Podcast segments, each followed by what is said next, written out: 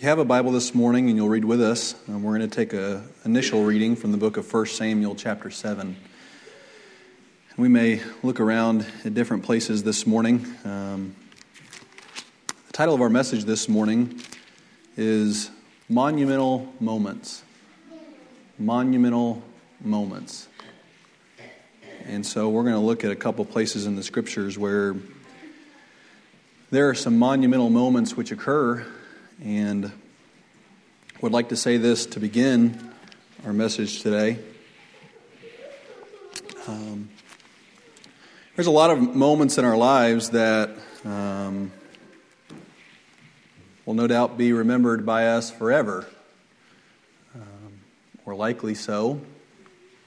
Some of those are inconsequential memories that we have from childhood of things that don't really amount to anything, but for some reason they've been lodged in our memories and um, are dear to us, perhaps even unpleasant to us. Um, there are other days that are landmark days. Um, I don't think I'll ever forget my wedding day, uh, the first time I held my children. There are a lot of days um, people passed away, has been mentioned this morning, where you were at, what you were doing. Um, certainly, for many of us, we can think of 9 11 as a day that we remember as a landmark day, and um, songs have been written about that. Memorials have been set up about those things. And certainly, those would classify in some loose way as a monumental moment that helped to shape us as people, that also um, just have an impact on us. We reminisce about, we find some nostalgia in. Though those things I don't want to um, belittle, I don't want to focus upon those monuments today. Um, but my intent this morning is to bring up what I would consider or classify as spiritual monuments. Moments in your life where you and God, or God in you, did something. And I don't know that I'll be able to express, and I ask you to pray for me this morning as I feel a, specific need for prayer today. Um, at times, I have worried that in an attempt to impart truth, that people sensationalize things, even religious truth, spiritual truth, that we so badly want someone to experience God's goodness and the blessings that we have that we find the most radical adjectives we can find and I don't want to do that this morning. But I want to be clear and simple today as best as I can. Um, there are moments in our lives that we may never have in a photo album, that we may never um, reminisce about with other people, that even those closest to us do not understand the significance of. But there are moments in our lives, and not every Christian has those. And that may surprise you to hear me say that. The more that you walk with the Lord, the more you have those experiences. And the more casually you walk with Him, the less you have those experiences. Um, I've never been in the military. I'm grateful for those of you who have been and have served in that way. Um, what has always intrigued me is the idea of being in battle with someone, and your life is in their hands, and their life is in your hands, and you endure. I can't even think of what the experience would be like and the bond that is created through those dear moments, sometimes lasting for a day or for just merely a couple minutes to an hour, or sometimes months, years at a time. But it does something to your bond. Those of you who have suffered with someone, maybe you and your spouse have undergone a loss, and you can't put it into words, but it's something that you both share, and in the midst of that, it does something to your relationship. It brings a oneness to you. Much the same is our experiences with the Lord at times. That when we undergo with the Lord certain things, it does something to our walk with the Lord. It changes you. It reveals something about God that you did not know before. It deepens something in you.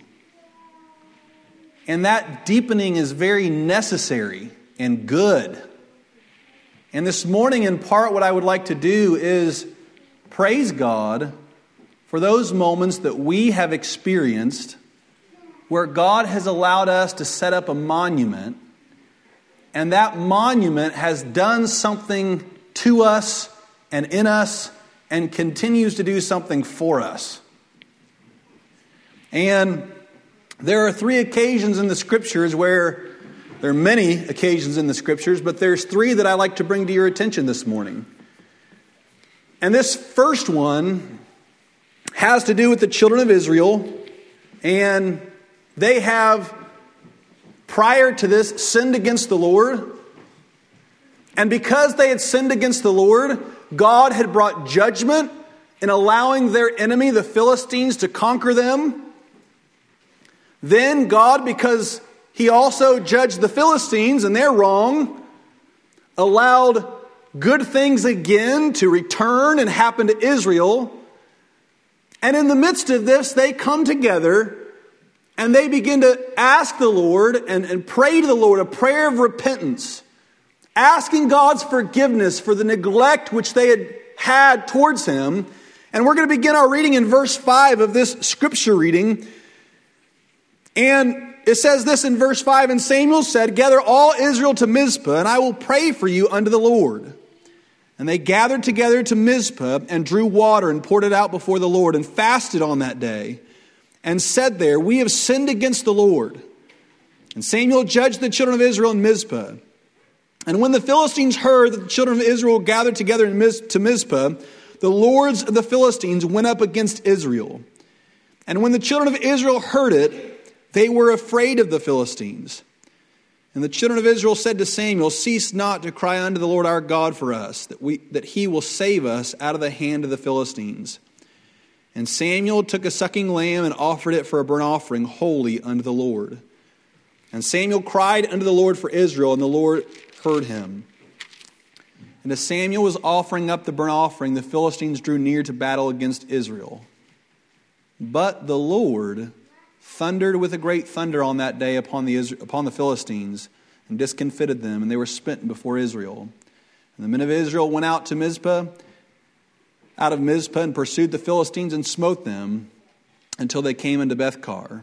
Then Samuel took a stone and set it between Mizpah and Shen, and called the name of it Ebenezer, saying, Hitherto hath the Lord helped us or hitherto just means thus far has the Lord helped us.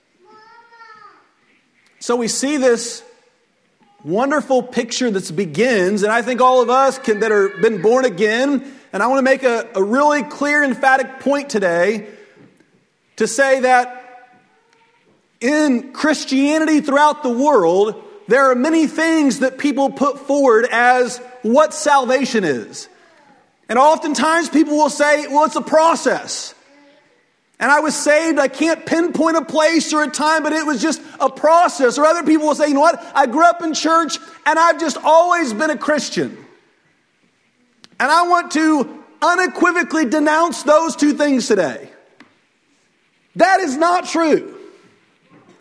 You were not born a Christian. You were not born saved by God's grace actually, you were as born as far apart from that as you possibly could be.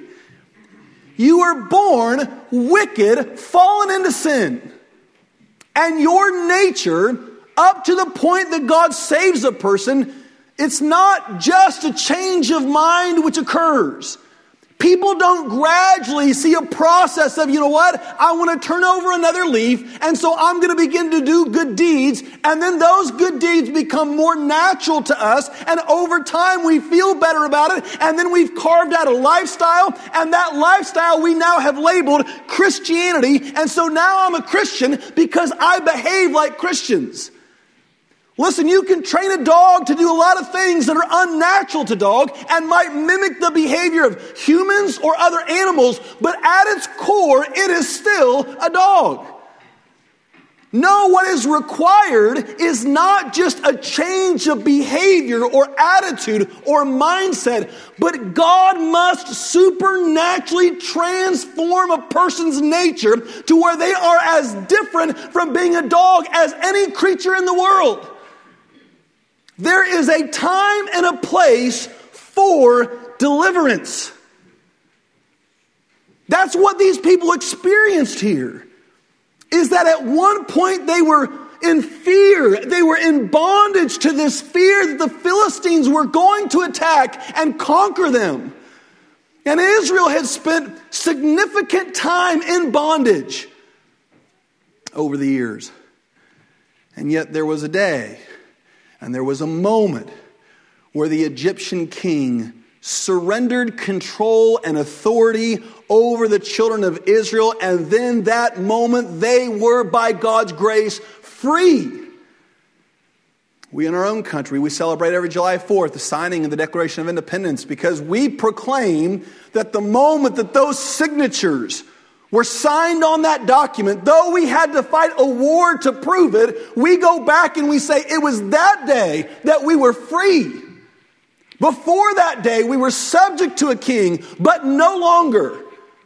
And so we have erected this monument. We have erected this document and these ideas, and we have said it is on that day, in July 4th, 1776, we were set free no longer enslaved. I want to say this morning the first thing for a Christian, the first monument that we have is the time and the place where God saved us.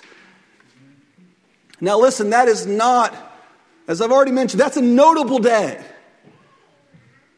Like there's something, I've known a lot of people who have gotten saved, but they did not realize exactly what happened that day. But what they did know is that something profound happened on that day.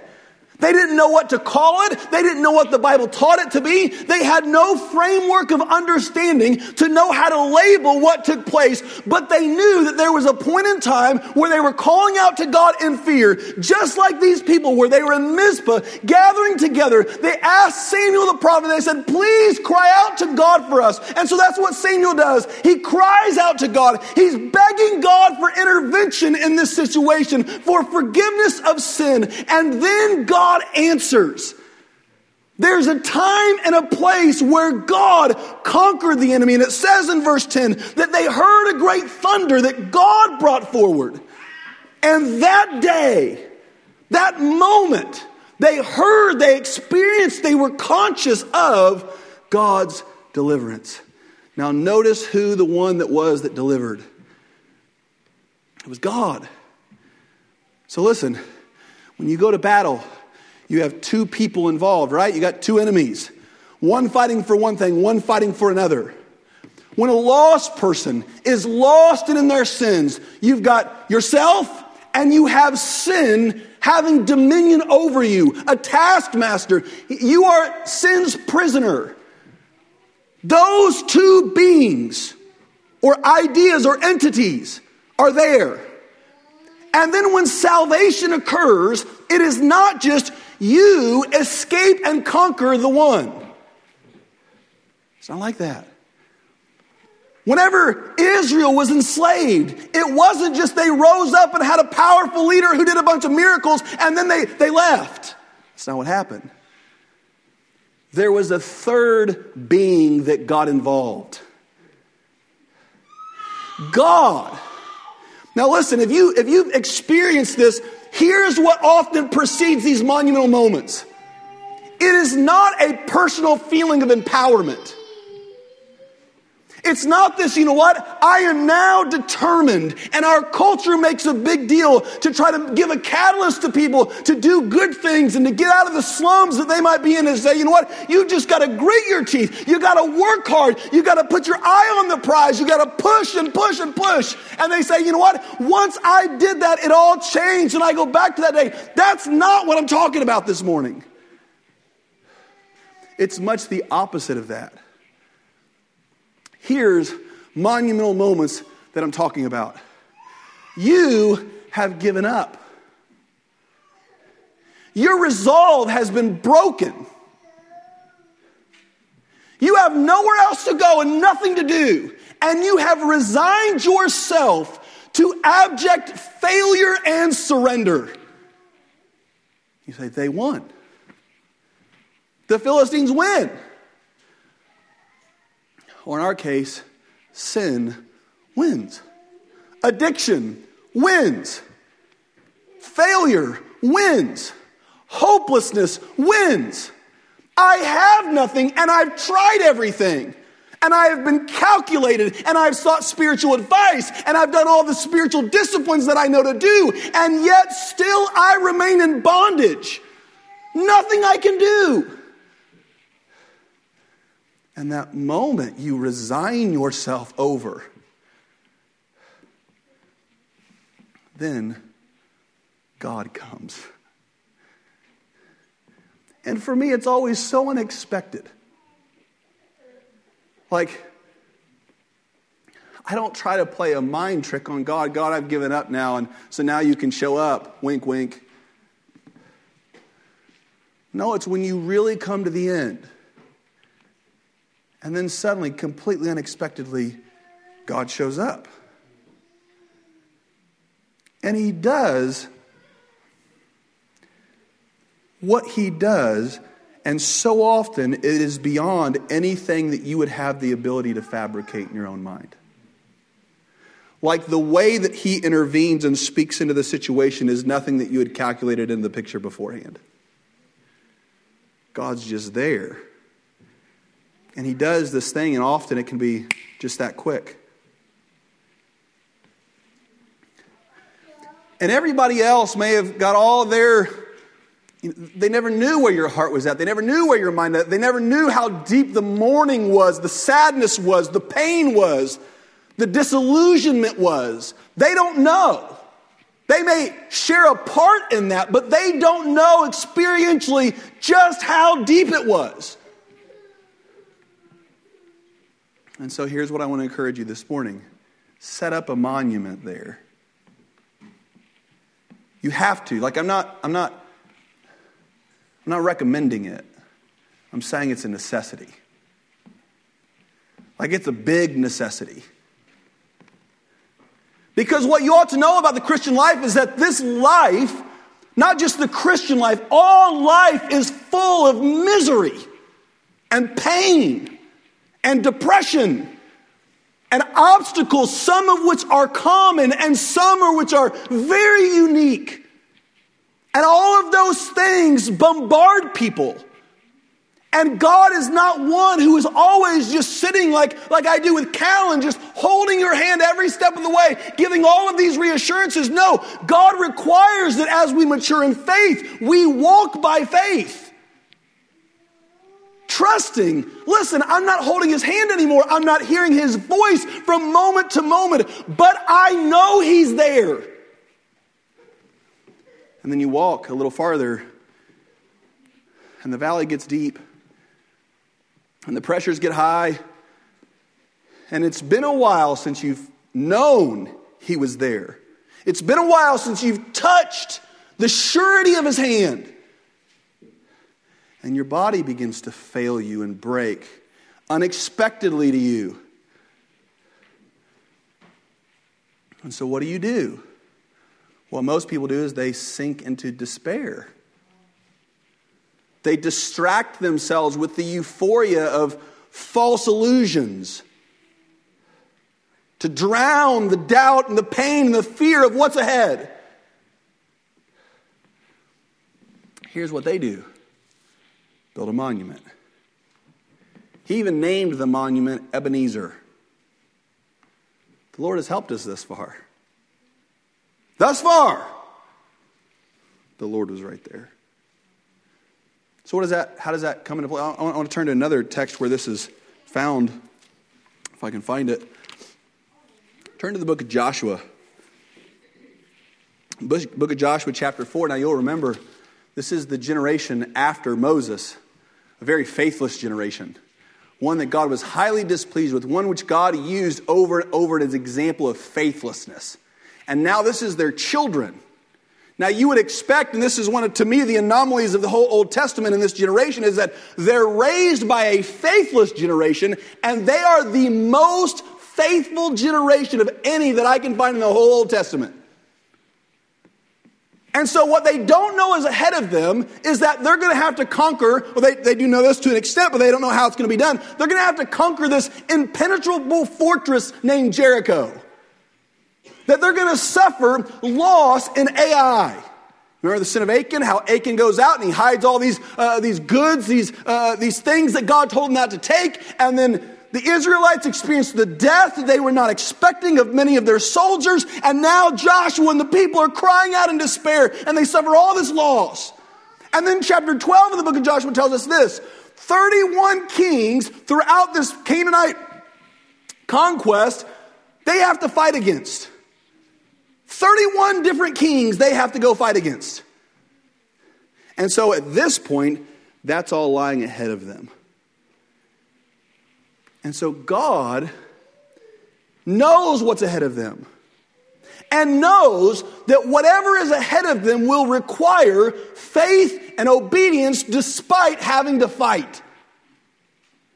And so God is gracious and He prepares them for the battle ahead by giving them a clear indication of His hand in this moment. Chapter 3, verse 10.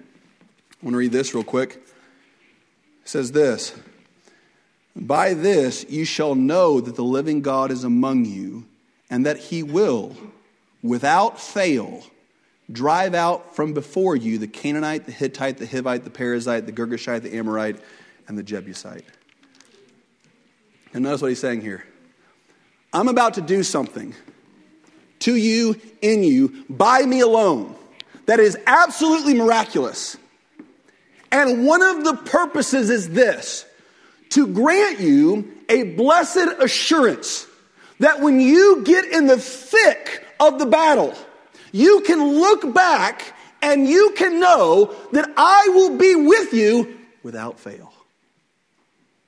So, do you understand that sometimes God allows things to occur in our life and then triumphs in those things in preparation for future things that will be heavier and harder to handle? That we might look back at the altar that we have erected, at the monument we have erected, and in the moment of despair and struggle, we can say, God, I know you have promised me that you'll be with me. You have been with me before. You have delivered me. You have done miraculous things. And in this moment where my emotions, and as the psalmist says, my heart fails me, I will cling to you. Why? Because I know you in this unique way. You've never failed me. I love it when God does that. I love it when God gives us these things. So, one of the purposes of having a monument is for when your faith is weak. So listen, Satan looks to attack you when your faith is weak. Do you ever feel doubled down on? Do you ever feel tri- uh, double or triple burdened? Or you hear people say, you know, it just like if one thing happens, it all happens. Do you think that's by accident at times? Or is it by design? Of an enemy who's seeking to cause you to forsake the faith. Yet, we know better.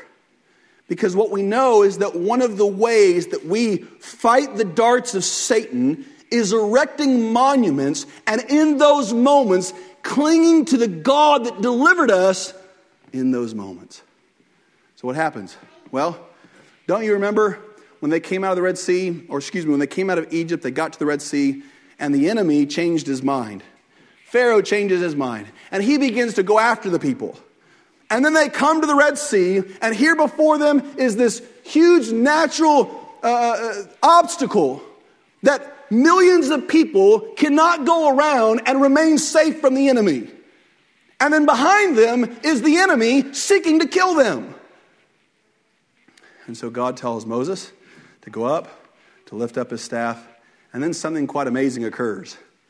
The Red Sea splits, there's dry land, the millions of people walk across on it, and then whenever the chariots and all of Pharaoh's men start to chase them, the waters fall down and conquers the enemy.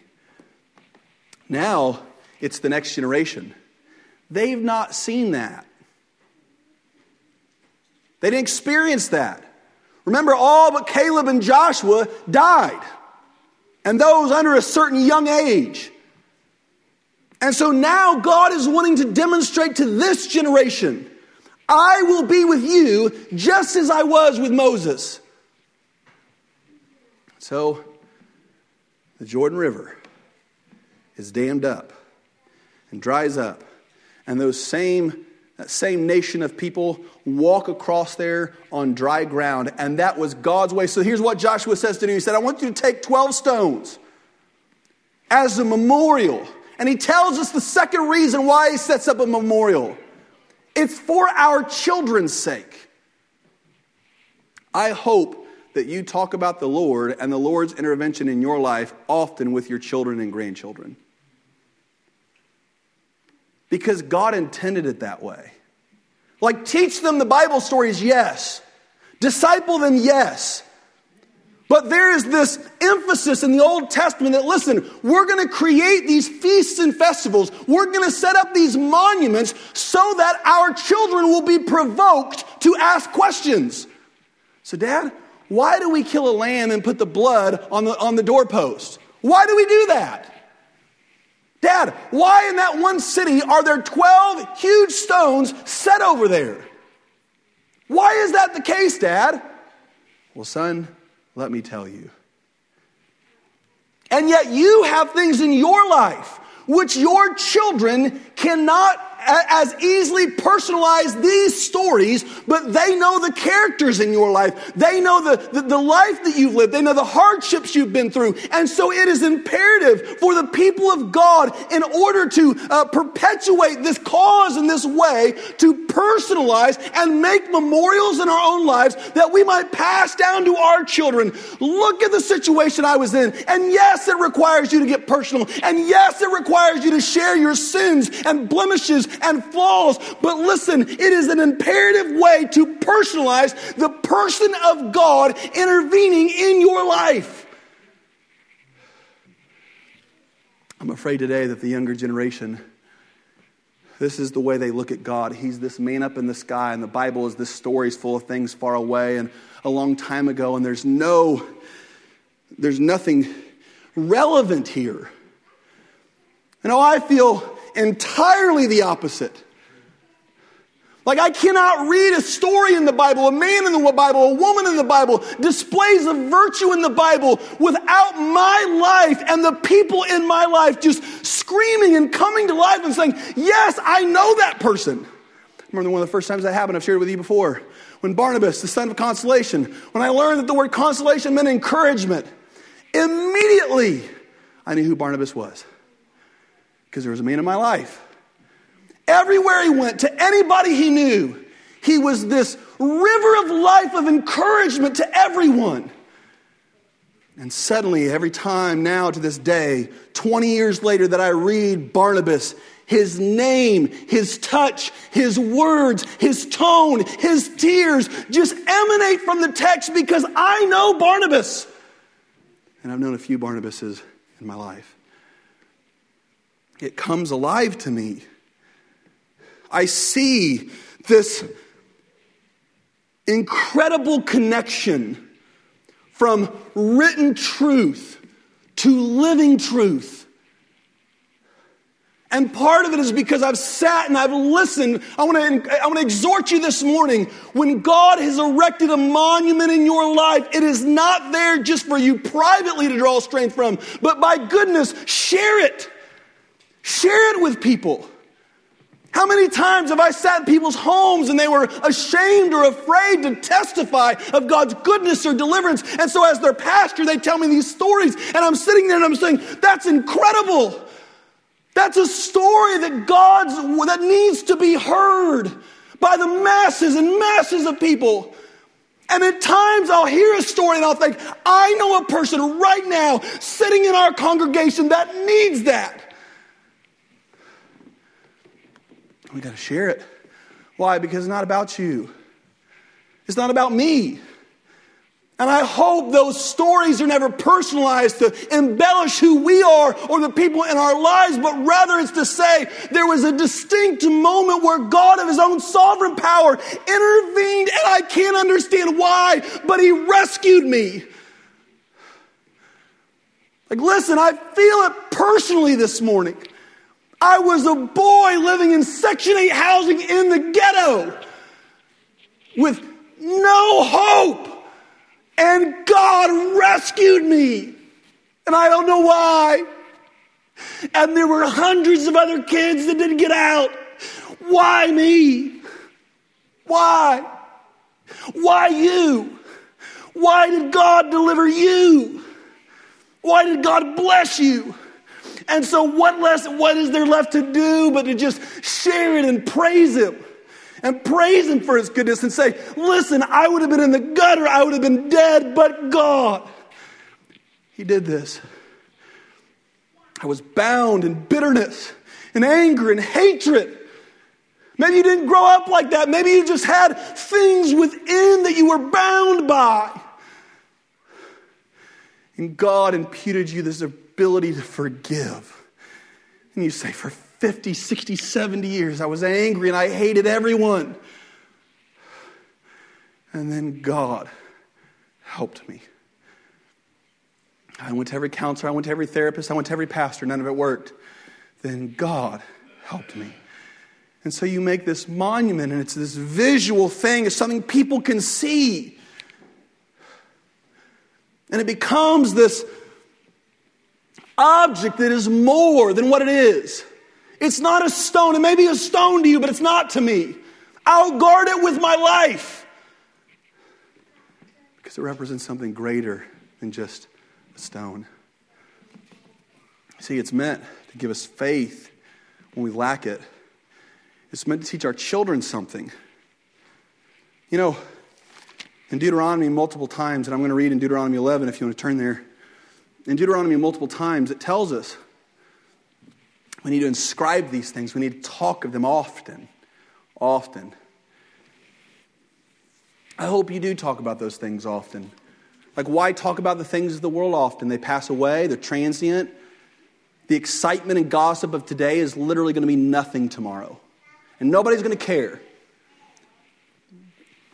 And all the wealth of knowledge that you have gained by your own personal interests, though it might in this life have some value, its eternal value is likely very little. And yet, these times when God intervenes and touches, listen, what man does is always temporary. What God does is always eternal. Always. God does nothing temporarily. Everything God does is for some eternal purpose. And so, why should we talk about those things often? Because we're going to be talking about them often in the afterlife. Listen, I think there's this idea in heaven that all we're going to do is sit down and Jesus is going to be in the middle and we're all just going to be going like this for the next trillion years. Maybe we will. But I like to think that God will also be worshiped by me sitting down with those brothers and sisters whom I did not know, who had a different skin color, who had a different ethnicity, that spoke a different language, that lived millennia ago, and me try to tell them, listen, this is my story, and then he, he did this. This is the struggle I was having, and then he intervened. And what a beautiful picture of billions of people sitting around telling personalized stories of the monuments of God's intervention in their life. Here, Deuteronomy 11. I don't even know where to begin to read. I wish I could read the whole chapter. I'm not.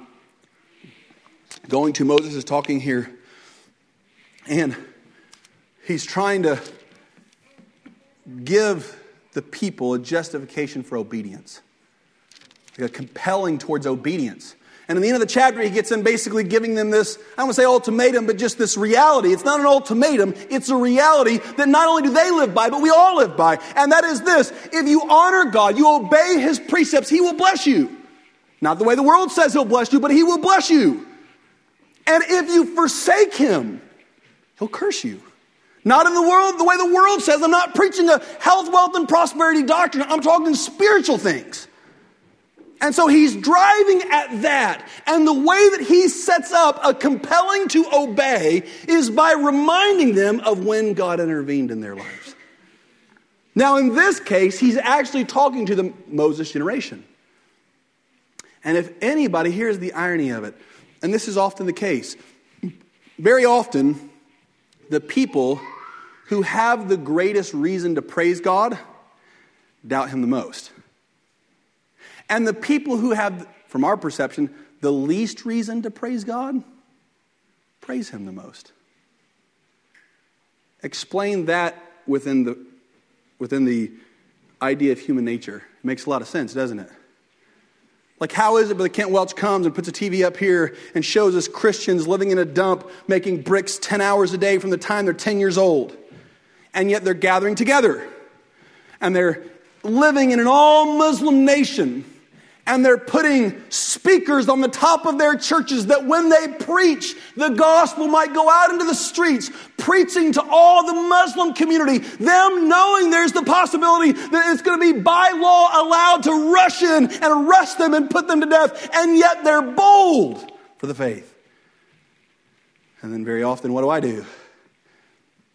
Hesitant, timid, afraid of the social stigma that I might gain from saying something to somebody who needs the gospel.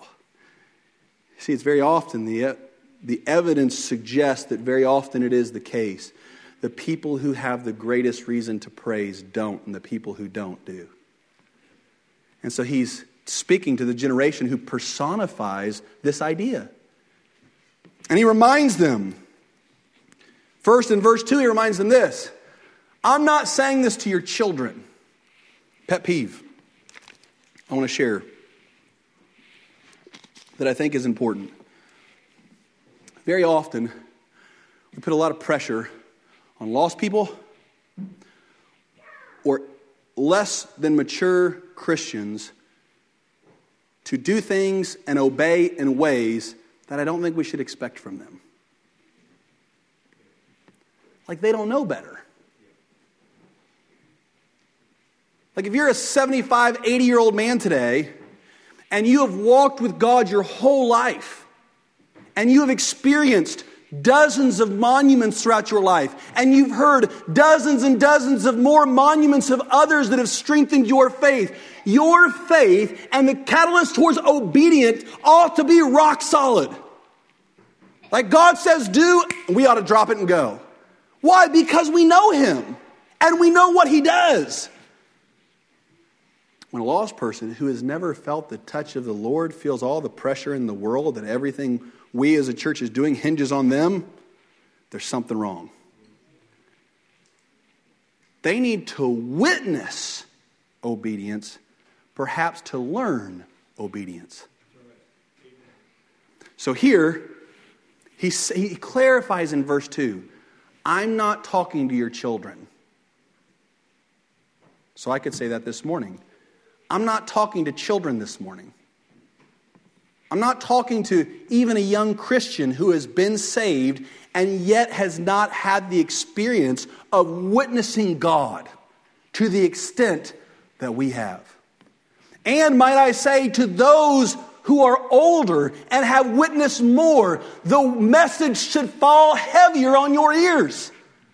The weight should be more crushing because God has given you the capacity to endure that weight. Verse 2, he says this And know you this day, for I speak not with your children which have not known and which have not seen the chastisement of the Lord your God, his greatness, his mighty hand, and his stretched out arm. Now, notice he lists four things there. Here's what your children have not seen God's greatness, his mighty hand, his stretched out arm, and his chastisement. They've not seen any of that.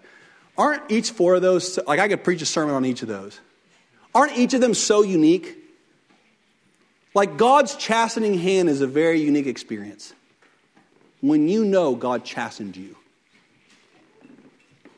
And then you felt Satan try to preach to you you're unforgivable in the midst of that. And the battlefield of chastisement. Because it is a battlefield. Each of these have a significance. So he elaborates on each one in the next few verses. Listen to what he says in verse 3. And his miracles and his acts which he did in the midst of Egypt unto Pharaoh the king of Egypt and unto all his land and what he did unto the army of Egypt, unto their horses, and to their chariots, how he made the water of the Red Sea to overflow them as they pursued after you, and how the Lord has destroyed them unto this day, and what he did unto you in the wilderness until you came into this place, and what he did unto Dathan and Abiram, and uh, the sons of Eliab, the sons of Reuben, how the earth opened her mouth and swallowed them up, and their households, and their tents, and all the substance that was in their possession in the midst of all Israel. But your eyes have seen all the great acts of the Lord which he did real quick. He says, You were in bondage and you, wit- you witnessed the 10 plagues. Like, if that, if that doesn't encourage your faith to witness the 10 plagues, and I've always found the most fascinating about the 10 plagues, they all happened to the Egyptians and none to the Israelites.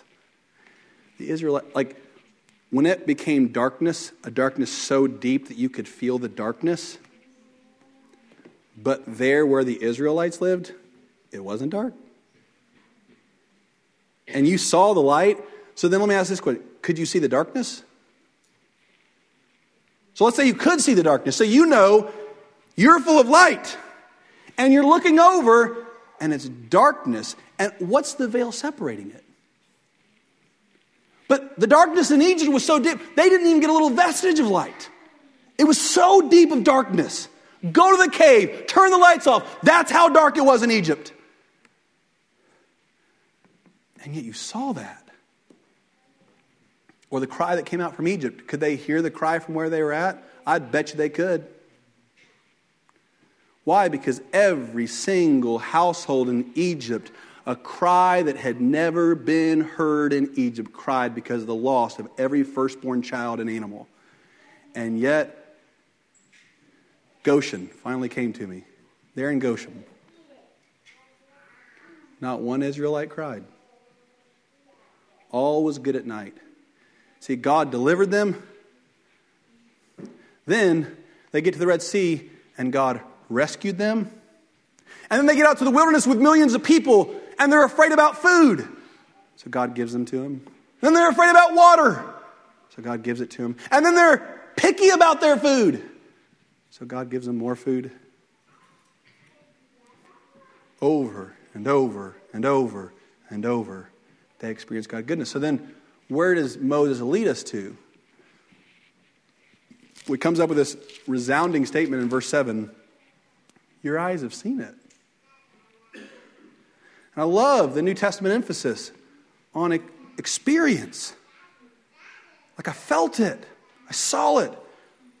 I believe that the greatest evidence a person can have is experimental in all aspects of life. When you sense, you hear, you feel. In every, all the senses are involved. And not only the five natural senses, those spiritual senses that defy words. When our, as John says in First John, he handled the word of life. Like the incarnation, he touched God. So imagine how real God was to him. He touched him, he held him, he witnessed him sleep. It was so real. God was so real. So, what do you do? He says, Therefore, shall you keep his commandment. Let me ask you this question. You ever worry about your children? You ever worry that, I go back how many generations, I don't know, but let's say a generation ago that's already all past and gone, that likely the older ones would say, Yeah, we were less devoted than they were. We were less faithful than they were. We were less, less sacrificial than they were. We were less prayerful than they were. We were less studied than they were. Then we could step to the next group and say, you know what? It's probably likely a safe assumption that that generation is less faithful, less devoted than the previous. Now look at the coming generation and I'm terrified. Because the things that were commonplace three generations ago are completely unknown in the younger generation. give you an example. What's the longest prayer meeting you've ever been in? What's the longest time in one sitting? And this is anecdotal evidence, so don't take this as some to mean more than what it should. What's the longest time? So when we gather for prayer meeting, bow, we pray, 20 minutes? 20 minutes. You ever prayed for four hours before? Five hours, six hours? You know, there was a I remember one time reading this, it was very convicting to me. I read this book about this man who was known for his prayer life, and his words were It's highly unlikely that you've ever been called to be a minister of the gospel if you don't spend two hours a day in prayer. Can't say amen, say out, right? Out. Because my question sitting there at that moment reading that was Have I ever spent two hours in prayer straight? Why does that matter? Because there in prayer, suddenly that God that is far away, that God that is confined to this, you begin to have this communion with Him where it's not just, I hope He's real.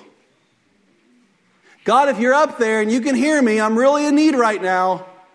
I hope this echo bounces around the halls of heaven and makes it into your ear. No, no, no like through the exercise of prayer, when God speaks and reveals himself, suddenly it's like you close your eyes and he's right there. He's right there. So I read of these men and women in the past who labored in prayer, and I say, there is something holy and sacred about that. And what it was is not even just the action, it's that God was there. And here's the experience that many of you have had. When you get in a place like that, guess what you can't wait to do? Go back. So, this past week we went back to Indiana. And here's what I like to do I like to go to places that mean something to me. Like, I'm not talking about my mom's house or my in law's house, or nothing like that. I'm saying places, those monuments so once in a while, I'll climb up on my mom's roof when everybody's in bed. A grown man climbing up on my mom's roof. Why? Because there was a time God spoke to me there. And it changed my life. I told you a few weeks ago about a little park in Greenwood. Nothing's there, nobody's there. God met me there. It's like to go back there alone. I say, God, I remember when we were here? Remember when you spoke to me? Remember when you changed me here? I want to exhort you this morning first to praise God that we can have these moments while we live. What a blessing. I cannot imagine where I would be if it were not for the monuments along the way. But I can assure you of one thing it would not be right here. I'd have given up a long time ago. Secondly, is to recognize perhaps part of what our children need are monuments. I find it interesting here where they, their monuments were at. After or before battles? What do you make of that? Like, we don't just pick a random Tuesday and say, oh, we're going to make a monument today. That was a happy day. Let's make a monument here. We don't do that. No, we seal off sacred places because usually what conjoins monuments are deep sacrifices. So say those things there and put those things there, and we say, you know what? I lost a lot right there. But what I gained there was a lot more than what I lost there. How can we affect our young people having monuments? Perhaps it's to fight battles, spiritual battles. Have you ever, I'm going to close, have you ever been um, a bystander in the presence of somebody who's erecting a monument? Like something was going on between them and God, and you just happened to be there. Say, when somebody gets saved. I'll never forget watching Micah McMurtry during our revival, the kids' portion. Like I was right there. I saw the change in his face. I saw it. That's his monument. And maybe one day I will forget it. He won't. And it reminds me in moments of discouragement God still saves. Maybe what our children need is to see our monuments, to hear our monuments. That they might say, you know what? One day, and young person, listen, one day you've got to take your faith for yourself. You can't rely on my prayers. You can't rely on these good people's prayers. You and God have to meet. You have to come to a crossroads. You have to fight a battle in your life. And whenever things are breaking and a loss seems inevitable, you, you, don't, you don't run to protection from your parents who always protect you. You say, Lord, it's you or nothing. I need you. And that first monument's always the sweetest one to me, isn't it? After you get saved, and then you just kind of float along in your Christian life for a while on the coattails of everybody else, and then you this, this something happens. And you see, you know what? This is my faith. This is my relationship with God. I've got to know Him. I've got to obey Him. The things that happen here are as much my responsibility as anybody's. And you take up the mantle. Say, okay, Lord, my name is, and I don't know you very well, but today I'd like to start. It's our message this morning monumental moments. I pray today. I texted some people this week here at our church because as I was studying this, and I didn't feel inclined to share it this morning, there were some things that people had shared with me or publicly that I thought, man, that's a monument something worth hearing, something worth remembering, something, whether I ever speak about it or not, that I want to know for my own faith. And I pray as God leads you from time to time that you would share it. If that's just your salvation experience, by goodness, don't get up and say, I know you all know this. I want to hear it again. Listen, for thousands of years, Jews have been meeting for the Passover. And God wanted to do it for 20,000 years. Unto a thousand generations, God wanted the Passover to be celebrated, right? There's a lot in that statement that needs to be corrected, but somebody have a word on your heart this morning, something you feel the need to share today.